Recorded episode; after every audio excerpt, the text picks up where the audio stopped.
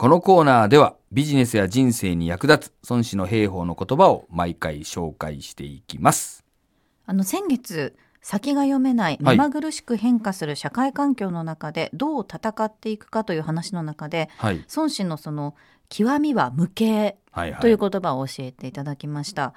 えー改めて復習してみると、決まった形がないというのはその時その時に応じてさまざまな作戦で動くということうんさまざまな作戦を変化自在に使い分けて変わり続けることが大事だうんうん。これが究極という話でしたよね。まあね。はい。でこれはそのまあ確かに何ですかねチームとしてそうだと思うんですけれども、うん個人に落とし込んだらうん。どうしたらいいのかなっていうのをうんうん聞きたいなと思ったんですがいかがですか、うんなるほど。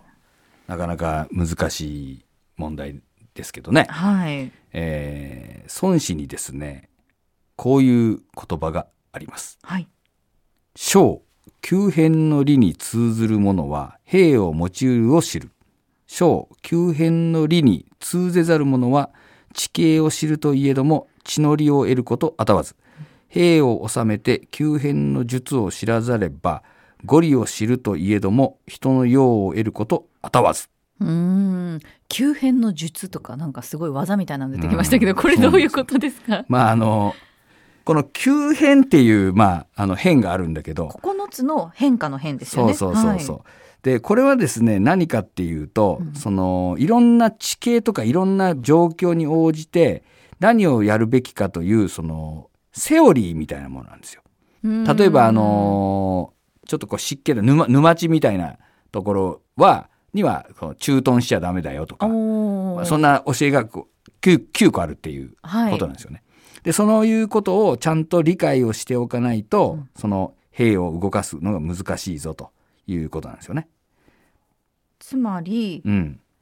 例えばその高いところと低いところだったら高いところから戦えとかそういうことですよね。そうそう、そうんいうのがあるんですよ。セオリーがあって。で、はいそれをですね、えーこれはもう基本なわけよ、要するに。うんうん。基本をちゃんと分かっていないと、結局応用もできないと。だからその、むえー無形の話もですね、何でもかんでも形がないから好き勝手にしろみたいなことではなくて、やっぱりその基本を押さえてセオリーが分かってるから、状況に応じて、こう、形を変えていけるという、えー教えなんですよね。で、その、今日ご紹介したその、この急変の理に通ずるっていうのはですね、そのちゃんとセオリーがきちんと分かってるからこそ、そのいろんな地形が出てきた時にも、あ、これはこうだなとかっていうふうにこう、応用できるというかね、対処していけると。いう、まあ、ことですね。なるほど。やっぱり基本が大事っていうことなんですね。そうなんですよね。うんまあ基本と言ってもいいしですね、これやっぱり過去から積み重ねてきたその知見と言ってもいい、ナレッジと言われるようなものですね。はあで、これはですね、やはりその、先人というか先輩たちがですね、うんうんいろいろこう経験してきて、その学んできてくれたことがあるわけですよ。先人の知恵っていうやつそうですか？そうそうそう。でやっぱりそれをうまく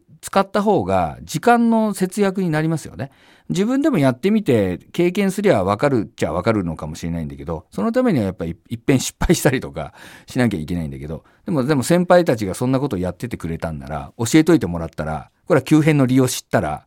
それぞれに合わせて、あ、これ先輩が言ってたことだなっていうのが分かったら、まあそれを気をつけてやればいいことになりますよね。ええまあ、そういうふうにあのやっていく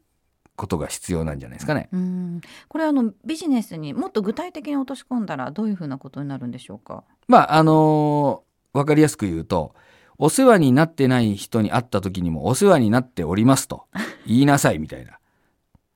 これはやっぱり先輩というか 教えてもらわないと言えないですよね。んうん賢いから急に思いつくみたいなもんじゃないんで。確かに。はい。なので、あの、そういうこう、自分でなんかどうもいろんなとこ行ったらみんなお世話になってないのにお世話になってますって言ってるなみたいな経験を通じてあそういうビジネスでお世話になってますって言わなきゃいけないんだななんて気づく人もいるでしょうね。うんだけどそのためには1年かかるったじゃんって言ったらその1年間失礼なことをししなきゃいけないことになるからだからやっぱり最初にちゃんと教えてもらっとけばまあそこを一気にクリアすることができますよね。まあ、みたいなことです。だから過去の経験を踏まえてこうやったらいいよっていうのがあるんだから、はい。それはですねなんだその常識にとらわれたくないとかいちいち人の言うこと聞きたくないとか、うん。勝手なこと言わずに基礎はちゃんと知っとかないと結局応用もできないぞというのがこの孫子の教えなんだと、うん。まあ、こう考えていただくとねあのビジネスでももう全く同じような感じになります。でも最近はこうそのなんか昔からある古い慣習みたいなのに対して若い人たちが、うん。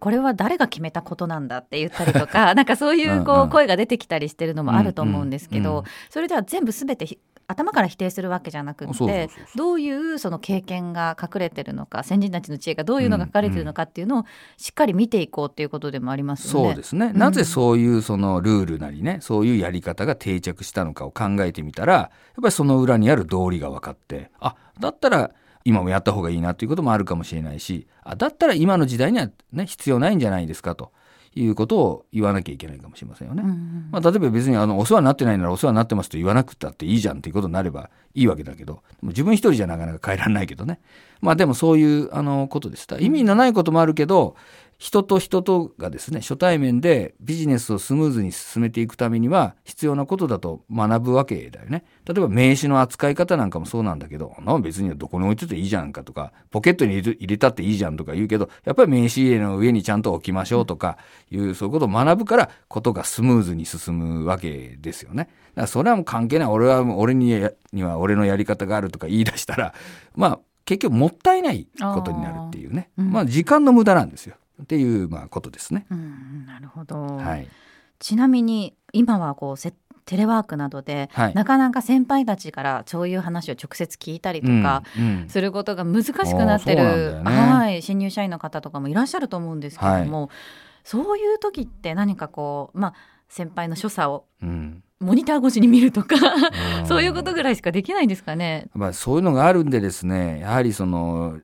特に経験のこう少ないね、えーまあ新人はもちろんなんですけども若い人とか、まあ、若くなくても転職とかしてその仕事が新しい仕事であれば同じことなんですけどもやっぱり場を共有して前後の所作とかちょっとした物言いとか同じ言葉を発するのでもその発するトーンとか、えー表情とかねいう細かいことがありますよね。はいそういうことを教えてやんないと気づかないっていうかうんものがあると思うんですよ。だからそのそのうち失敗したりとかしてあこういう時にこういう言い方しちゃいけないんだなと気づくかもしれないんだけどでもそれはでも先輩が見てお前そういう時こういうふうに言った方がいいよとちょっと今の言い方でなんかちょっとトゲがあったよみたいな、うん。えそんなつもりはなかったんですけどみたいなようなことですね。うん。それが例えばリモートってことになるとちょっとちょっとしゃっちょこばっちゃってえー喋、るから、まあ、なかなかそういうこと気づかないんだけど、まあ普段のこう素がちょっと見えることで指導もしてあげられるとかねいうのがやっぱりこうあるんで、やっうんぱり経験の浅い人はですねなるべくテレワークっていうのをですね何でもかんでもテレワークでいいということではないし、まあ、だから大学生とかでも新入社員あ新入社員じゃない新入生がオンラインの授業とかだとなんかかわいそうな感じがしますよね。うんもうあの1年2年経って友達とかもいて先生ともなんとなく人間関係できてるんならリモートでも「あどうも先生」とかねなんか言えるじゃない。はい初めてだとねえみたいになりますよね。ええやっぱそういうあのところをやっぱりちゃんとケアしてあげることは必要じゃないですかね。はい、とにかく基本を大切にそうですね。ということですね。